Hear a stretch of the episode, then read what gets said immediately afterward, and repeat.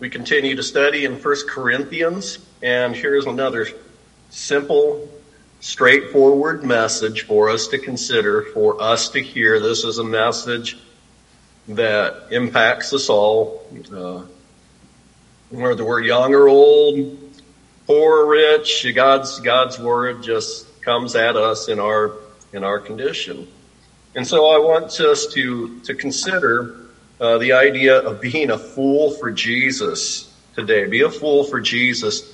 And um, I, um, you know, there's this this sense where you can hear that is, you know, just be all out for for Jesus, um, you know, and not really care about anything else, but just be a fool for Him. Well, that's in a sense, I, I would agree with that. We should be all in for Jesus. But really, the idea today is that as Christians, uh, we we come to Him truly just trusting Him, not ourselves. We consider ourselves fools because when we do things our way, the end never comes out good. Uh, we are not the wise ones. We are the foolish ones. Everything we touch turns to a mess. But if we want everything to we touch to come out gold, then we need to trust Jesus and do things His way. So we don't trust the world's wisdom. We don't trust our own wisdom. We trust God. That's the essence. And as Christians, we should respect authorities, the authorities around us, whether we're, uh, you think about now, kids are back in school. We tell our, our children to respect those, their teachers, to respect the authorities in the school. Uh, we tell our kids to respect adults, and we as as adults, we tell we're we're instructed to respect uh, the authorities over us. And Scripture is very clear about the governing bodies that we're to respect them. but that, excuse me, I'm sorry, as my throat just continues to get clogged up a little bit today that does not mean even though we trust or even though we respect the authorities and we listen to those authorities so long as they don't interfere with our um, following God, that does not mean that we should always believe them. We don't always trust their word. We trust God's word. God's word is truth. We trust it above all. So today we're considering this message about being a fool for Christ, recognizing that that we truly are fools. That uh, that as human beings we tend to be foolish, do th- things dumb ways, ways that don't work. But we trust God's ways, which the world actually says, you know, you're doing turn the other cheek. That's a foolish thing. But no, that's the right thing. We trust God in His Word. So this comes from 1 Corinthians chapter 1 verses 18 to the end of the chapter and I want to read the entirety of this passage and you're going to hear this over and over again. The message comes loud and clear to you from this passage. There's not going to be any uh, cleverness of uh, speech in my uh, my sermon today, but uh, just simply trusting in God's word.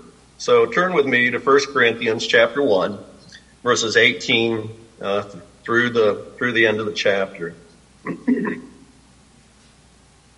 For the word of the cross is foolishness to those who are perishing, but to us who are being saved it is the power of God. For it is written, I will destroy the wisdom of the wise, and the cleverness of the clever I will set aside. Where is the wise man? Where is the scribe? Where is the debater of this age? Has not God made the made foolish the wisdom of the world. Verse 21. For since in the wisdom of God, the world through its wisdom did not come to know God, God was pleased through the foolishness of the message preached to save those who believe. For indeed, Jews ask for signs and Greeks search for wisdom, but we preach Christ crucified to Jews, a stumbling block, and to Gentiles, foolishness. But to those who are the called, both Jews and Greeks, Christ, the power of God and the wisdom of God. Because the foolishness of God is wiser than men, and the weakness of God is stronger than men. For consider your calling, brethren, that there were not many wise according to the flesh, not many mighty, not many noble. But God has chosen the foolish things of the world to shame the wise. And God has chosen the weak things of the world to shame those things which are strong. And the base things of the world and the despised God has not chosen. Or excuse me, God has chosen the things that are not so that he may nullify the things that are. So that no man may boast before God. But by do, by his doing, you are in Christ Jesus, who became to us wisdom from God and righteousness and sanctification and redemption, so that just as it is written, let him who boasts boast in the Lord. That overall passage is just reminding us that God's ways are the right way. Uh, man's ways are the the foolish ways, especially especially when you think about people who think they got the answers, they got things figured out. Don't trust them. Trust God's word. So this passage that we just read you know, you can, you can consider it and you can humbly accept the message of the cross, or you can be wise in your own eyes and in the end be found to be a fool. That's the thought today. Don't trust your own thoughts. Don't trust your own cleverness, your own wisdom, but rather trust God's message. And the ultimate message that we're asked to believe is the message of the cross the message that we remember every Sunday as we gather around the table. The message that doesn't make sense to uh, the wise people of the world, or they look at it and they think, okay, you claim this guy was God, and he came down here to die on a cross, and that somehow by him shedding his blood, that you can be cleansed by blood. It doesn't make sense to the world, but to us who are being saved, that's the wisdom of God. A couple of verses just to highlight from there. Remember what it says in verse 18. For the word of the cross is foolishness to those who are perishing. But to us who are being saved, it is the power of God. Remember what it says in verse 25 and then continues to say in several different ways. It says, the foolishness of God is wiser uh, than men. In verse 27, God has chosen the foolish things of the world to shame the wise. And that's where it says it many different ways. Uh, you know, God is, God is so wise, even our greatest knowledge, it's just foolishness to Him. We're trying to figure things out that, that God has established long ago. We, we, we use science to try and figure out the natural world, and God is the one who set those things in order. He understands it all. But we're on a constant search. And even with all the great technology that we have now, we're just beginning to understand so many of the things that that God has, has established. These things are ordained. Our understanding is so very limited, but we keep searching, trying to find, trying to figure things out. Nothing wrong with that. I don't. I don't disagree. I don't want to come across today as saying science is uh, is foolishness and pursuing it is worthless. No, we we can we can search and discover God's truths and how God has worked things and does things and the way the world operates. I think that's good for mankind. But to say that we know more than God, that is that's the foolish thing to do. God has chosen the foolish things of the world to shame the wise.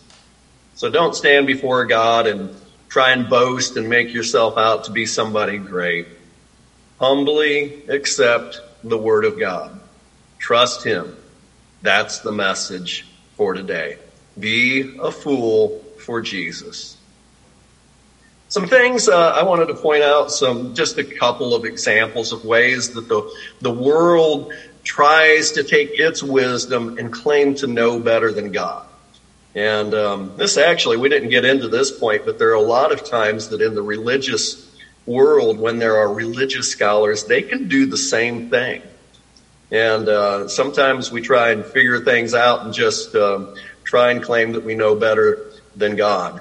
Um, but here are some basic points that the world, uh, for us to consider about the world and the way it does things, the wise and the wisdom of the world, and how it plays into uh, trying to fool us and trick us uh, instead of just trusting God. So, first example, number one evolution proves there is no God. So, we go to school and we learn about evolution. And though we call it a theory of evolution, it's just presented as this is how it is and millions and millions of years and all of this. And they take that theory and uh, the essence of it has, has gone down the road and you can kind of see it happening in society is then people tend to start believing that what evolution is saying is ultimately there is no God. We know where this world and everything in it, where matter came from. There is no God. There is an explanation for everything outside of the Bible. And evolution proves there is no God. But that's not true. A theory doesn't explain things. God is the one who explains things. God is the one who who uh, provides a reason and a purpose and an, a reasonable explanation for where everything has come from.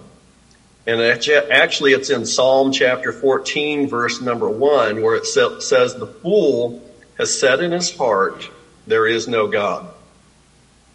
The fool has said in his heart, There is no God. And now you might not uh, believe this, but I was a part of this world, and, and I absolutely believe this that people are pursuing the mechanisms of evolution. They're trying to understand evolution more and more. And when I was considering at one point in time going into graduate school, it seemed like all the graduate schools in biology were dealing with this this uh, theory of evolution, trying to explain it and trying to pl- prove that it's not a theory, that it is in fact a law. They wanted to prove that evolution was true because they want to prove that there is no God. That's what I believe. Um, but that doesn't that doesn't settle uh, right with God's word. God's word uh, is what tells us truth. God's word is where we can find our purpose and our reason for being and explain to us where we came from and tell us where we're going to go. So as we learn about evolution, um, and there are all kinds, you know, even even religiously, I have I have questions about evolution and how God made everything. I don't think there's anything wrong with talking about that, but don't look at evolution and say, "Oh, that shows that there is no God." That is not true. That's a lie. And the wisdom of the world is wrong on this. Trust God, trust Him, and know that He is alive. So, um, one lie that we get is that evolution proves there is no God. That's a lie. The wisdom of the world claims that, but it's not true. Number two, uh, I wasn't sure how to word this one, but what I what I wrote is, you need the government to lead you and to save you. The idea of a big government that is going to be your savior is, I, I, I think, a lie that, is, that takes place and is pushed throughout the world. The idea of, and even then this idea of one world government, as you, you might hear, is that there are people who want to try and take control over everything and just have one world government. That, that is the idea that the government is needed to lead. You need the government to lead you. You need the government to save you. The uh, Israelites themselves got kind of caught into this trap, I believe. And you can read about it in 1 Samuel chapter 8, verses 4 through 7. This is the leaders, the elders of Israel gathered around, or gathered together and came to Samuel at Ramah. And they said to him, and this is after they've gone in and conquered the promised land. Verse 5 Behold, you have not, behold, you have grown old, and your sons do not walk in your ways. Now appoint a king for us to judge us like all the nations. But the thing was displeasing in the sight of Samuel when they said, Give us a king to judge us. And Samuel prayed to the Lord. The Lord said to Samuel, Listen to the voice of the people in regard to all they say to you, for they have not rejected you, but they have rejected me from being king over them. So this idea that, uh, you know, these people were looking for a leader, for a government to take care of them. They wanted to be like all the nations around them and have this government taking care of them. And that's just, uh, that's a lie. That is, that is not true. We have God as our leader. He is the one that we look to. He is the one who guides us. So don't trust and, um, you know, and it goes back to an earlier point in the introduction. We are told to respect the authorities, but we don't trust that the government is going to be the one to lead us and to save us. We look to God. We look to Jesus as our leader. Uh, number three, a third uh, example of the worldly wisdom that is pushed at us and uh, is and this is one that's getting a lot of pushback lately but number three uh, gender is fluid a boy can be a girl and a girl can be a boy uh, this is one of the things that you know just a few years ago you you'd never have thought you would have heard something like this but now it seems that so many people can buy into a lie that is just so apparently a lie. And just how far things can go when people trust the wisdom of the world instead of simply trusting God. And with the previous two, I think the wisdom of the world that's being promoted is actually being pushed because people are trying to take us and move us, move people away from God. So there is there are a lot of people who try and say that that they tell boys if you feel like you're a girl then you're a girl it doesn't it doesn't matter what your body looks like you can be whatever you want to be and that is just not true god made uh, made us each one to be either a male or a female and that is found in genesis 127 right in the very beginning god made them male and female. When he put them in the garden, male and female, it was Adam and Eve in the garden. And that is who they were. And there's this, this point that I, I was thinking about as I, as I considered this, that you, um, as you, as you think about being who you want to be, well, let's save this for the, the next point. But that just this very simple point that is obviously a lie, but the but that the modern wisdom is pushing is that that a boy can be a girl and a girl can be a boy. That is not God's way. That is not what God intended, and it is far from the truth. And number four, a, a fourth uh, piece of worldly wisdom that is false is all you need is self-esteem. So it kind of fits with the previous one. That's why I wanted to lead into this. This idea of self-esteem is you can be anything you want to want to be. You know, you are just perfect the way you are, no matter how you think or what you do. You're just fine, and you just need to have self-esteem. Um, but God says, believing the message of the cross of Jesus will save you, and that was the um, that was the message from uh, 1 Corinthians where we are looking today. It's the message of the cross. That's where the power is. That's what can save us.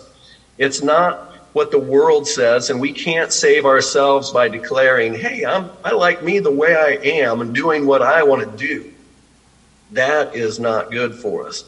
You, um, there's nothing wrong with having self-esteem when you are doing right when you are living God's way, you can feel good about yourself.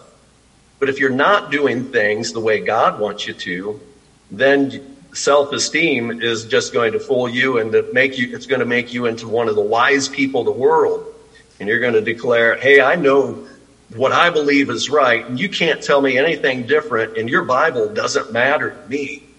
That is where self-esteem will lead to if it's not directed by God's truth. God's truth says we are messed up. God's truth says we all sin and we need someone to save us because we can't save ourselves. If you can be good and save yourself, then Jesus died for no reason. If Jesus came to this world and died and it was pointless, then I would say God is a fool. But I don't believe that. God's not a fool. He sent Jesus to die for me because I couldn't save myself. I can never save myself. I mess things up all the time. And I just need to turn to God and trust Him, not trust my own ways, but trust the message of the cross that I need to constantly come back to Jesus. Being in Jesus is everything. That table that's sitting uh, in the front of the auditorium there that has the emblems of the cup and the bread it's saying Jesus died on the cross to save us because we couldn't save ourselves. We're reminded of that every Sunday that the only way for us to have any kind of, of self worth and self value is because knowing what God did for us. He loves us so much that He died for us. Our self esteem is, is wrapped up in that, not in us just deciding, hey, you're great the way you are. So trust God's word. Trust the cross. Trust that what Jesus did was a wonderful display of love that can never, that can never be outdone. It is beyond compare when that fellowship that we have in Jesus is, is, it comes to us because of what Christ did on the cross.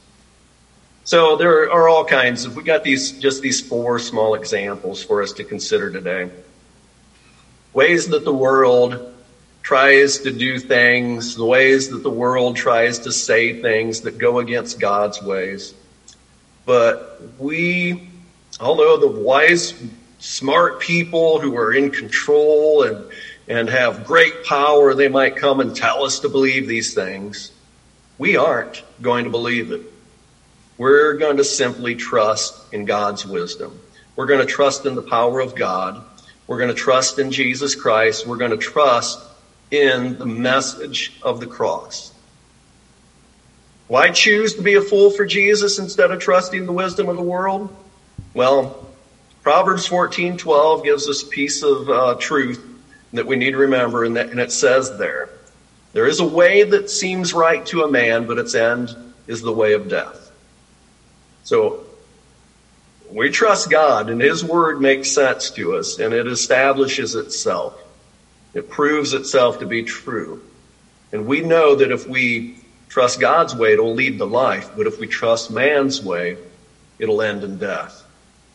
And number two, so not only are we trying to avoid death, but number two, the rewards of following Christ and trusting Christ and being a fool for Him.